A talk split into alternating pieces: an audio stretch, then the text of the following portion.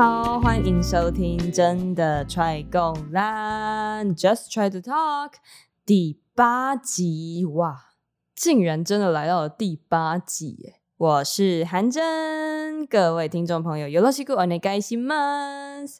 今天呢，我们要来讨论一个男女老少皆宜的主题了，那就是玻璃心错了吗？哈哈。 不晓得大家生活中会不会常遇到一些人很容易受伤呢？可能跟他讲话讲个没两句，他就觉得你在针对他，或是常常也没讲什么，他就莫名其妙好像难过了起来，觉得你讲的话冒犯了他呢？还是说你自己本身才常常觉得身边的人怎么都这么不会说话，这么不会看脸色，常常对你讲一些觉得不可思议，天哪，怎么会有人讲出这么白目的话？这样的状况发生呢？其实我会想要做这个主题，是大概两个礼拜前，我在网络上看到了一个网友分享的小故事。其实严格来说是两个小故事啦。这个短文的标题叫做“大家听过最扯的生气原因”。那这个网友就分享说，前阵子他的朋友 A 在聚会的时候带了饼干给大家吃，然后呢，他的另外一个朋友 B 在拿饼干的时候就随口说了说。哦，这个口味我不喜欢，所以我拿另外一个。那其实 A 提供的那个饼干是有很多口味的，所以他就只是选了 A 提供的另外一个饼干，然后说自己不喜欢其中一种而已。但是呢，后来 B 就陆续的听到 A 在很多的朋友面前说他的不是。那后来呢，A 就跑去找 B，跟他说：“虽然你不喜欢那个口味，但是这也是我带来的一个心意啊。”被这样说，感觉你好像很不尊重我。B 也就跟他道歉。但是呢，发表这篇文章的网友就是说，他听到就觉得啊，这有什么好生气的？然后就分享了这个他觉得很不可思议的故事，然后就问大家说，有没有遇到过类似的情况，莫名其妙踩到朋友的地雷？那底下就有一个网友就说，我我我我有类似的经验，然后他就说呢，有一次他的朋友在王美蛋糕店买了很贵的蛋糕来分给大家吃。结果呢，他一吃就觉得奶油吃起来很恶心，他就跟旁边的朋友说：“哎、这奶油吃起来很恶心。”结果呢，其他朋友就一直使眼色，就是暗示他不要再继续说了。大家就很捧场的默默吃完。然后事后呢，买蛋糕的这位朋友就很生气，因为他觉得蛋糕这么贵，他特地买的，那这位网友怎么可以批评呢？但讲完以后呢，底下的人其实一致回说：“这个生气应该不意外吧。”然后就回复那个留言的网友，也就是第二个故事的主角，就说你感觉就很白目啊，不会社交啊，等等的。没想到留言的人反而中枪了。那不晓得大家听完这两个故事，你的感受是什么呢？是不是有类似的经验呢？在第一个故事里面，可能会觉得 A 真的蛮玻璃心的，但是在第二个故事里面，好像批评的那个人才是真的不会看脸色的人。到底怎样的程度才是合理的批评呢？如果今天讲了一句话，别人受伤了，或者是别人对我讲了一句话，我很受伤，那到底是我的问题还是他的问题呢？其实我自己就是一个蛮玻璃心的人哦。其实我常常被别人的话语戳中，而且我很爱记恨，就心眼还蛮小的啦。所以以前还有一个朋友给我取了一个绰号叫“活动箭靶”，就是到哪里都会被射中。不过我是觉得，身为一个玻璃心啦。你还是可以分辨得出来，哪些情况是别人真的说了太过分的话，哪些情况是呃你自己心里的素质还不够坚强。大多数人都会被冒犯的情况，可能就是被问到自己很在意的问题，或者是很有压力的事情。比如说，你是一个研究生，然后一直被人家问什么时候要毕业啦，你这个可能就觉得很烦，不至于到崩溃，但是觉得有完没完啊？或者是像逢年过节，长辈一直问你的感情状况啦。或者是你刚好感情正在经历一些问题，就好死不死就被别人问到说：“哎，你跟那个谁是现在怎么样啊？”这种可能就会觉得蛮不开心的。或是有的人会认为说：“这是我的隐私啊，你问那么多干嘛？”那还有另外一种是，就对方的话带有明显的偏见，或者是甚至歧视的程度。比如说，我有一次就真的听到有一个长辈问我的朋友说。哎，你是工程师，你在那边上班，你觉得男女的智力是一样的吗？然后当下就觉得哇，怎么会问出这样的话？然后我那个朋友也有点不知道怎么回答，但是因为对方是长辈嘛，所以也不方便太直接，然后可能就打哈哈这样带过。但那个当下真的很震惊，以至于我到现在都还记得。而且你问男生就算了，但是他是女生，他怎么可能跟你说哦？我觉得女生好像真的比较笨呢？怎么可能？好的，但今天这不是我们要讨论的范围啦。就撇除这种连一般人都会觉得很冒犯的话，那还是有一些话，一样的情况下，有的人就是会受伤，啊，有的人就好像嗯没什么特别的感觉。这可能就是个体之间的差异了。有的人呢，对于批评的耐受度可能稍微低一点。或者说，他们很容易把批评转移到自己的身上，也许自我形象比较低落，没有自信，或是没有办法接受自己不完美的地方，所以他们很需要来自别人的正面肯定，才会觉得自己是好的。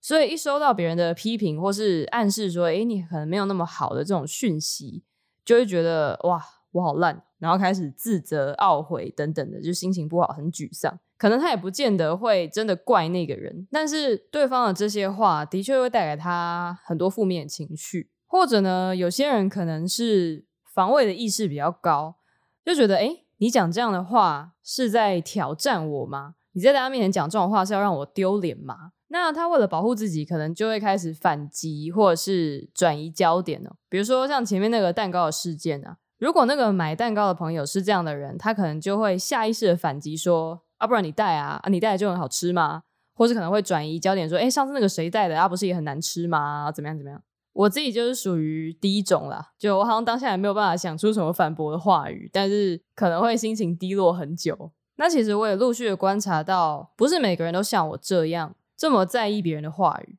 所以也启发了我开始思考说，哎，那到底什么样的人比较容易受伤呢？我们都会觉得容易受伤的人应该是比较敏感的人嘛，所以他们才会对这些话的反应这么大。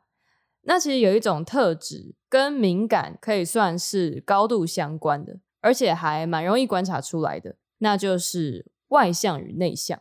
讲到这边是不是觉得要开始战了呢？呃，外向就比较玻璃吗？或内向就比较玻璃吗？哦，不是这样的哈，大家请慢慢的听我娓娓道来。我之前看了一本书，叫做《安静就是力量》。这本书还蛮有名的，几年前红了一阵子吧。那他是一个内向性格作家写的，就探讨了很多内向的人在现在这个社会应该要怎么样生活，会适应得更良好。那他的书里面就提到一个实验，这实验是一个非常长期的实验，从婴儿时期就开始做了。婴儿时期偷打歌，好啦。总之呢，他们就随机找了一群婴儿，然后呢，给予这些婴儿各种的刺激，好，是人道的刺激啦，不是那种什么电啊、冰啊这种，根本就虐儿吧，就是一些很普通的，像发出声音啦，把什么玩具拿到他面前的啊，这种的，让他们感受一下各种外界的刺激。结果呢，就发现有的宝宝呢，对这些刺激根本没什么反应，从头到尾都很安静，然后也不哭不闹，就好好的在那边。那另外一群宝宝呢，只要有一点点刺激就大哭大闹，就你给他一点点的环境变化，他就直接崩溃给你看。所以呢，实验人员就把婴儿分成这两组，然后追踪他们的成长跟学习状况。那听到这边，你可能会觉得说，哦，那那些很安静的婴儿应该长大以后就是一样安静，然后很内向吧？然后那些大哭大闹的婴儿应该长大以后就也很吵，就变成一个外向的人。好，事实证明刚好相反。那些非常安静、不吵不闹的宝宝，长大以后反而变成了活泼外向的人；而另外一群一有风吹草动就大哭大闹的宝宝，长大以后变成安静、含蓄又内敛性格的人。哇，这怎么回事呢？其实这就是外向个性跟内向个性的人一个很大的差异，就是他们需要的刺激强度的不同。这个实验得出的结论是呢。这些外向的宝宝之所以不哭不闹，是因为这些刺激对他们来讲根本就不够强烈，所以他们长大以后，他们就需要寻求更多的刺激去满足他们的需求，也因此他们就会发展成勇于冒险，然后勇于接触新环境的这种性格，因为他们是需要这些高强度的刺激的。内向的宝宝只要有一点动静就会大哭，是因为这些刺激的强度对他们来说太高了。所以他们长大以后反而会变成避免高强度的刺激，因此就会变成可能不太喜欢吵闹，然后做事的风格比较平稳保守的一群人。那不晓得这跟大家日常的观察是不是一样呢？其实我看我自己的时候，我就觉得，嗯，这个实验还真是准呐、啊。虽然我不记得我婴儿的时候怎么样啦，但是有记忆的时候，我小时候还蛮难搞的，而且真的很爱哭。妈妈一不在身边，我就会大爆哭，然后我妈还要这样冲过来说：“哦，妈来了。”这样子，现在想起来都觉得自己非常的欠揍。好，所以呢，我长大了以后，好像真的就成为了一个偏内向、偏敏感的人。我觉得，嗯，好像蛮准的。可是呢，当我观察身边的人，我就觉得好像也不是那么一回事。虽然我是不知道我的朋友小时候爱不爱哭啦，他们可能也不记得。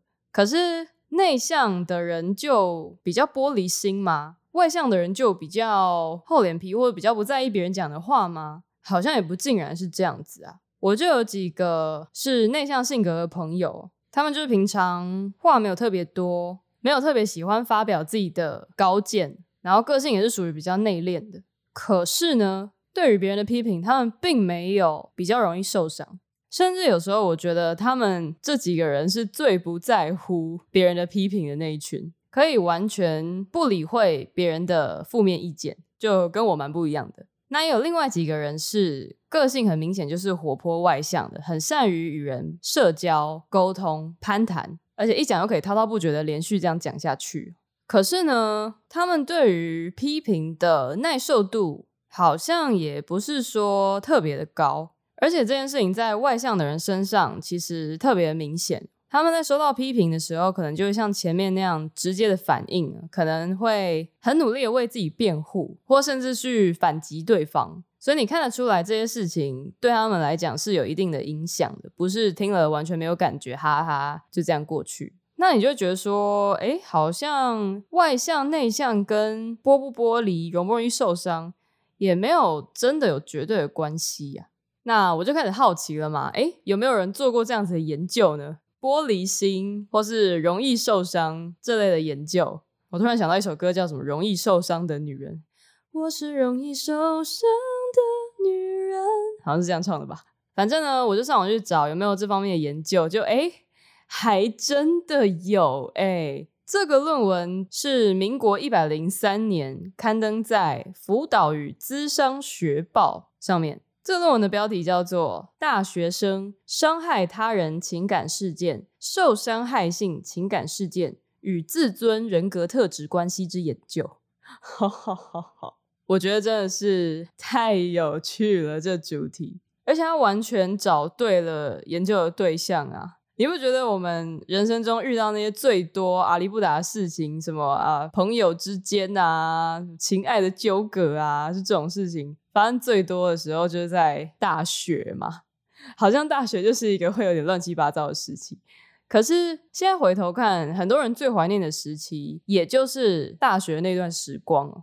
当然也是有例外啦。我就听过身边有人觉得大学是他人生最痛苦、最黑暗的时期哦。呃，但是这毕竟还是少数啦。为什么大学特别容易发生这种事呢？因为我觉得大学是一个你的生活开始复杂、开始可能比较多彩多姿的时期，然后你也会去探索很多新的事物。可是呢，同时大多数的人在这时候都还没有明确的方向，可能还不知道自己喜欢什么，不晓得自己未来要做什么，然后也没有经营过一段长久的感情关系。所以这时候，朋友跟同才就变成你生活中非常重要的重心，除非你有其他很强烈的兴趣或爱好作为你生活的重心，比如说，什么看动漫啊、追星啦，或是你有一个兴趣，比如说运动或者是音乐这种可以让你一个人专注很爽，也不用管别人的东西作为你的重心。不然的话，其实大多数人都是以朋友、同才为他生活当中的重心。所以就常常会发生那种哦，谁不爽谁啦，然后谁受伤了啊，谁最近变得很讨厌啊，就等等的这样，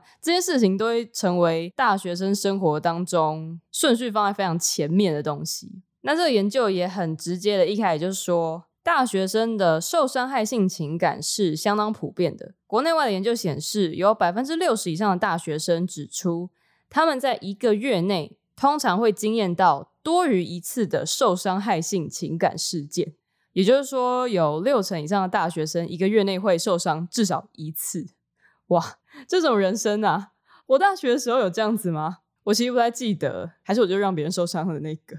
好啦，总之呢，这个研究就是针对朋友之间呃受伤或者是伤到别人这个情况去做一个调查。那因为受伤害性情感这有点太绕口又太多字了，所以以下我们可能会简称为 hurt feeling。它的英文其实就这两个字而已，但是翻成中文就受伤害性情感，讲得非常的拗口。好，那这个研究呢，对象大概有四分之三是大学女生，然后四分之一的男生。那年龄从大一到大四是蛮平均分布的，然后是由北台湾的四所大学取样而来。那有趣的是，这个论文的量表，它把这种伤害事件啊分成三大类。第一大类呢叫做忽视型加害，它就把伤害统称叫做加害啦，所以有受害人跟加害人。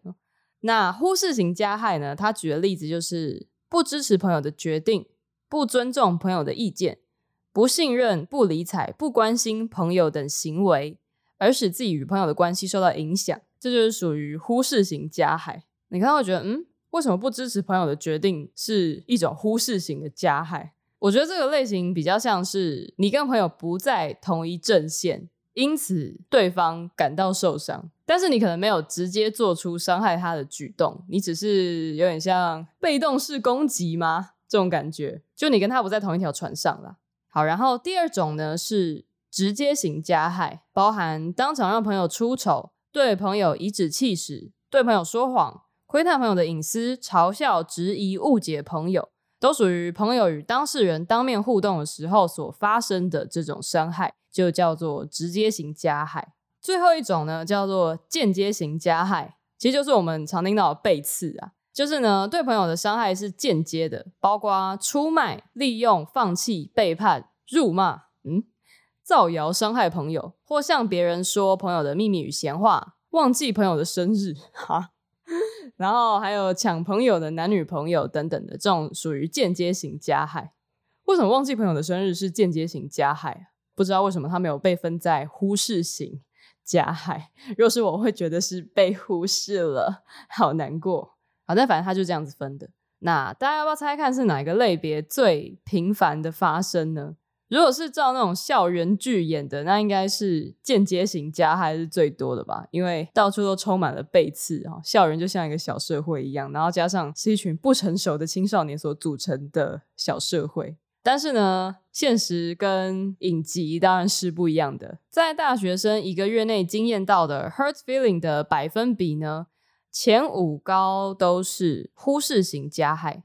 那根据这个研究的统计，一个月内大学生平均会遭到零点八九次的不支持决定，零点八八二次的不理睬，零点七二七次的不尊重我的意见，零点六八六次的不信任，还有零点六六六次的不关心。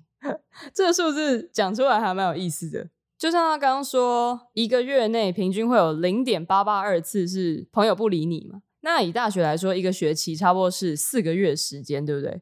所以零点八八二乘以四是三点五二八，所以平均一个学期内你会经验到三点五二八次的朋友不理你。哇，那这样感觉还蛮多次的啊。但我怎么觉得我的大学生活好像没有这么不顺遂？而且这是民国一百零三年的调查，那时候我也在上大学啊，暴露年龄的，但没有错，那时候我是大学生，有这么艰难吗？各位大学生们的生活，那我们来看看最低的五名好了。其实最低的五名都是落在间接型加害，倒数五名分别是朋友抢我的男女朋友、朋友背叛我、朋友辱骂我、朋友造谣伤害我，以及。朋友放弃我，这是大学生所经历过最少的受伤事件。所以总体来说呢，最常见的是忽视型加害，再来是直接型加害，最后才是这个背刺间接型加害。其实也合理啦，因为我觉得忽视型加害的定义也还蛮广的。但是呢，听到这边一些比较敏锐的听众可能会发现一个问题。如果看事件的总数是没有什么问题啦，可是如果把它换成平均值，可能就会有点问题了吧？就如同我们一直提到的，有些人就是比较容易受伤，有些人就是怎么样，他的心里就跟铜墙铁壁一样，是打不穿、攻不破的。所以可能有两个大学生，其中一个人觉得他一个学期经历了可能七次这种受伤的经验，但是可能有另外一个人，嗯，这个学期好好的啊，没什么感觉，他是零次。但这两个人加起来除以二，平均数还是三点五次。所以这平均数只是一个参考用的数字而已，还是必须考虑到个体上的差异。那很有趣的是，这个研究其实不只是研究你有没有受伤，他有研究。诶，你有没有意识到你曾经伤害过别人呢？所以有两种面向的调查，一种是你是不是受害者，另外一种就是你是不是加害者。那研究的结果呢，非常的有趣。当一个大学生对于自己伤害他人的觉察越多，那他经历的受伤事件 （hurt feeling） 也会越多。也就是说，如果你对于受伤越有感觉的话，你对于你伤害到别人，你也会更加的有自觉。反之呢，如果你是一个不太容易受伤的人，你可能也不太容易察觉到你是不是伤害了别人。这跟我们一直以来以为的单纯加害者跟被害者的这种观念是不太一样的哦。你可能觉得有些人好像总是故意讲话要挑起别人的怒火或者是受伤的情绪，但实际上很可能他根本就没有察觉自己在这样子做。相对的，那些有自觉自己可能伤到别人的人，通常也都是经常在人际关系中经历被伤害的这一群人。另外一个很有趣的是，针对加害者，如果你自觉你伤害到别人越多，那你的自尊心就会越低。在这个量表里面的统计是这样子啦，而且不止自尊心低，你越觉得你伤害到别人很多，你也会越觉得忧郁。这是加害者的部分，那受害者这些数值就不是很意外啦，就是自卑感啦、神经质啦、焦虑性跟忧郁性的得分都是比较高的，这是受害者的部分。那在这个研究里面呢，加害者和受害者跟他们的社会外向性都没有明显的关联，也就是说，不论是加害人还是受害人，都不一定是性格内向或是外向的人。所以呢，这个报告的结论是，玻璃心是不分内向跟外向的。但是，如果你是一个越容易受伤的人，你越容易意识到自己伤害了别人，不管是受害意识还是加害意识，这对这个人本身都会有负面的影响。像实验里面有一组就是一般组，就是他觉得自己没有经验过什么受伤，然后也没有伤到别人。结果就显示呢，这群人的自尊得分是比其他人都要来得更高。其实一个人的自尊就是反映出他相信他有多受到别人的重视跟尊重。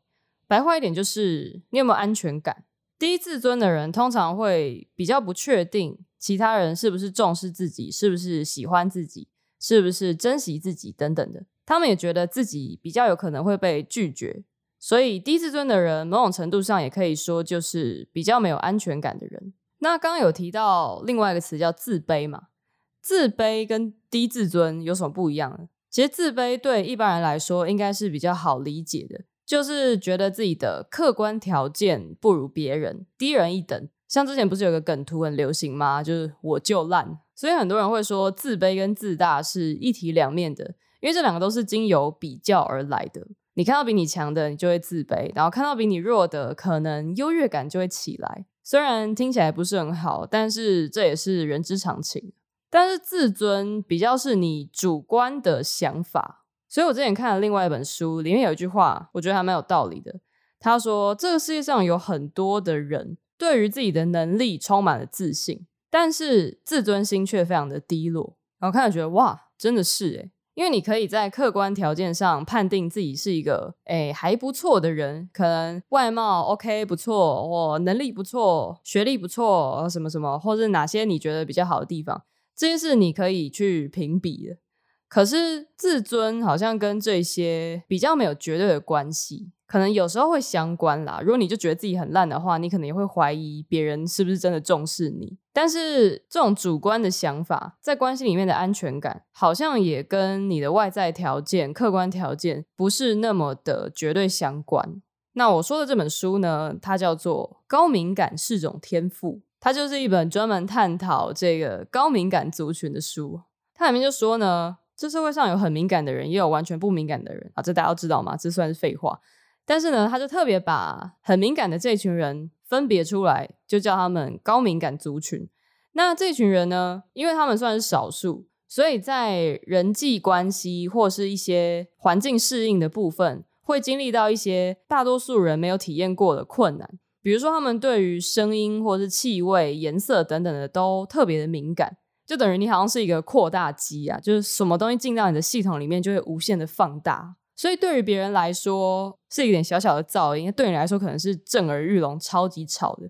情感的方面也是一样，可能别人说的一句话只是无心之语，但你就会放大，然后在心里面想很久，然后一直去揣测说啊，他说这个话到底什么意思啊，对不对？但其实对方可能根本就忘记他讲过那句话。那我为什么会知道这本书呢？其实一开始是一个朋友推荐我们做一个测验。就是测你是不是高敏感族群。那这个测验很简单，你就回答他提供的一系列的问题就好。我记得好像超过六十分，就代表你可能是高敏感吧。我记得没错的话。然后呢，那天也非常的有趣，就是我们在吃午餐，然后那朋友就拿手机出来给我们看这个测验。然后呢，我跟另外一个朋友就都做了这个测验。另外一个人呢，很快就做完了，然后测出来好像也是差不多六七十。然后哎，有可能是高敏感哎，然后他就继续吃他的饭了。但是呢，我那个测验做了非常的久，大家饭都吃完了，我还没做完，我就媒体都很纠结，你知道吗？因为我希望这个结果是精准的，所以我每题说啊、这个是我吗？我是这样子的吗？早就做完的朋友，他就说：“哎、我觉得他应该是想要你一个直觉性的答案吧，这种。”然后我就：“哦哦，是哦，好吧。”但是我当时就真的很不确定。然后等我好不容易做完了，我记得这个测验的最高分应该是一百二或一百三，有点忘记了。做完以后看结果，我就说：“哎、我一百零九分。”然后提供测验的朋友就吓到：“哈，我从来没有看过一个像你这么高分的人。”然后我自己也有点吓到，我说：“嘿，所以我有这么敏感吗？”因为我觉得日常生活中，我其实有点有些事情还蛮迟钝的。可是我没有想到这个分数出来是这么高。当然，这只是一个测验啦，但是就激起了我对于高敏感这个词的好奇心。那这个测验呢，刚好也就是这本书的作者提供的配套测验，应该也算是一种行销手法，就是让你做这个测验，然后看你是不是，然后你就可以去找这本书来看。那这对我就成功了，所以我就去借了这本书来看。那我觉得里面讲的还蛮多，蛮符合我有过的一些心情啊。所以如果你也觉得你是一个很敏感的人，我还蛮推荐你看这本书的，叫《高敏感是种天赋》。好像后面还有一连串的副标题，但我有点忘记了。然后书背是呃深蓝色的字，那个封面是白到深蓝的一个渐层吧。对，我看那个版本是这样啦。好模糊说明哦，我刚才直接贴那本书在下面不就好了吗？好，反正我就贴在链接好了，大家有兴趣可以自己去看。它的书名特别就说高敏感是种天赋，所以言下之意就是，其实一般人都觉得高敏感是一件没有那么好的事情，然后甚至有时候是一种诅咒。那我人生中其实也很长一段时间觉得这还蛮诅咒的，就是自己的个性，觉得为什么那么脆弱呢？为什么那么纤细呢？为什么别人讲一句话你就难过这么久？好像真的不够坚强，不够勇敢。是不是我就是一个温室里的花朵，从小到大没被骂过，所以才会变成这样？但是其实现在慢慢看开了啦。其实讲看开，就是你看到它的另外一面，这个东西的反面也是有别人没有办法那么容易就达到的优点，只是你可能当时还没有察觉到。比如说，因为你对于刺激是会放大很多倍的，虽然挫折跟打击对你来说会加倍的痛苦，可是快乐、开心的事情、幸福感。在你的体验里面也是加倍的放大，所以你可能是很容易忧郁、很容易沮丧，没有错。可是快乐的时候，你也比别人更容易感到幸福，更容易觉得开心、被爱等等的。那当然还有很多啦，想要知道更详细的，可以去看那本书就好了。这边就不再多赘述。那还是要回到我们一开始说的玻璃心这主题嘛。当一个人是玻璃心，或是身边的朋友是玻璃心的时候，你要怎么解决跟他相处上的这些问题呢？我必须说，大部分的人应该都是风险趋避者。怎么说呢？如果今天有一个人跟你说：“哎，这个花瓶很容易破，非常容易破，超级无敌容易破”，那你会怎么做？可能好事的人就会动动看那个花瓶嘛，看是不是真的那么容易破。但是大多数的人都觉得，哦，既然这么容易破，那我就不要动它，我可能就离它远一点。所以很多时候，我们对待玻璃心的人，可能也是这样的想法，觉得说，哇，随便讲个话都会伤到他的话，那我是不是就减少跟他相处接触的机会？反正这样子我也不会得罪他，他也不会难过那么久。然后我还要在那边解释一大堆啊，道歉，blah blah blah，麻烦死。坦白说，有时候真的是这样。但其实我觉得也没有到这么悲观啦。不管是你玻璃心还是对方玻璃心，只要你们两个都是愿意沟通的人，其实好好讲是可以解决很多事情的。而且我觉得互相体谅也是很重要的。我说的是互相，不是只有一方体谅另外一方。有的人可能会觉得说，哦，如果开玩笑，然后一个人生气了，那一定就是那个开玩笑的人的错啊，因为他不应该让他不舒服，他就应该要道歉。那有的人是另外一种极端，就觉得说，啊，你开不起玩笑，然后我还要跟你道歉哦，这有什么好生气的？但这两种想法都有失公允啦，我觉得，毕竟社交这种事情本来就没有一定的标准，你跟这个人的关系也不是讲个故事放到网络上面给大家公审就可以解决你们之间的问题，毕竟你跟对方的关系是你们两个最清楚，这个人值不值得深交，跟你合不合拍。也不是旁人可以判断或是替你们决定的。如果你觉得这个朋友值得继续的来往，那也许可以花一些时间成本跟他沟通看看，看怎么样可以让两个人都自在、都舒服吧。那最后我想讲一个我自己的故事作为一个结尾，就是很多人不知道，其实我高中到大一、大二的那段时间非常胖。是没有胖到很不健康的程度了，但是跟现在少说也有差到快十公斤左右。我们上一集不是才跟 Vivian 聊很多呃体重控制的话题吗？虽然我的前后体重是没有像他差到可能有二十公斤那么多，但是没有十公斤也有七八公斤了。那你知道多个一两公斤就有人在那边该该叫了，何况是七八公斤哦。所以那时候的身材跟现在是完全不一样的。那我大二的时候，有一次就被几个男生朋友以开玩笑的方式评论了我身体的某几个部位，然后我就当场哭了，就觉得很难过。那时候已经大二了，严格来说已经是成年了，但是显然心智上面还有很多未成熟的部分要加强。在那个时候呢，我就在这些玩笑的刺激下，我就非常的难过。那其实那些朋友也没有想到我会有这么大的反应，所以他们事后也充满了懊悔和自责。那这件事就这样过了。但是呢，大概在一年以后，我也有收到这个业界的前辈的建议，算是善意的提醒啊，就觉得说我应该要瘦下来。当然，那个前辈还跟我说：“来，你跟我念一次。”靠，我怎么那么胖？是真的哦，我朋友也在场，他有听到，我可以请他来见证这件事情。好，反正不重要啦。当下很被提醒，就是我是真的需要减重。那后来也是开始呃运动啦，控制饮食啦，然后到现在生活习惯已经完全改变了。对于食物的那种不健康的欲望也降到非常的低。那其实经过这么久一段时间，我回去看，其实当时这个刺激，被嘲笑的刺激，跟被业界前辈提醒的这个刺激。对我是有帮助的，虽然那个当下真的不怎么舒服，而且以那时候的心理状态，你也不会去想说啊，这个人其实是为你好，或者说哦，他讲这些也是因为他比较直接啦，他没有别的意思。当下只会觉得想要揍他们。可是如果没有那些刺激，我减重的动力可能也不会这么的强，也许也不会这么快就达到心目中的理想的目标吧。我不是说那些人当时笑我就是正确的，我到现在还是觉得靠，有够没礼貌的。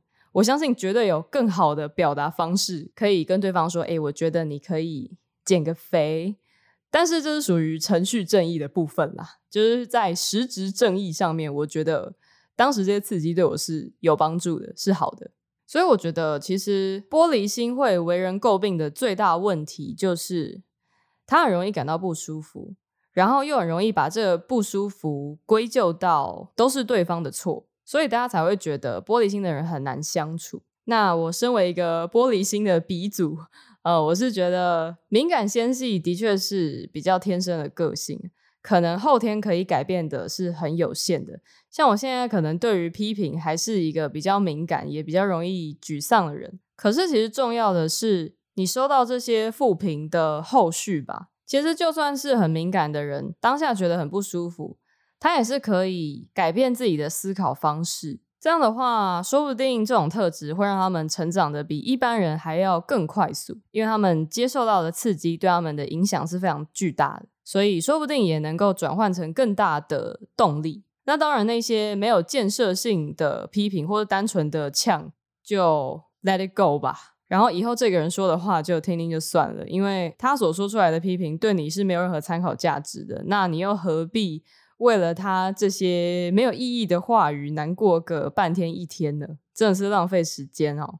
所以我自己的一个小小结论就是，对于玻璃心来说，最大的挑战就是要坦然面对自己不足的地方吧。那同时也要记得说，虽然你有这些不足之处，但不代表你就不值得被尊重或被接纳，或是在一个群体当中你就不被重视。因为不一定每个人都会想要跟最完美的人当朋友，但是不管对自己和对别人都能够包容的人，我想对所有人来说都是非常理想的交友对象。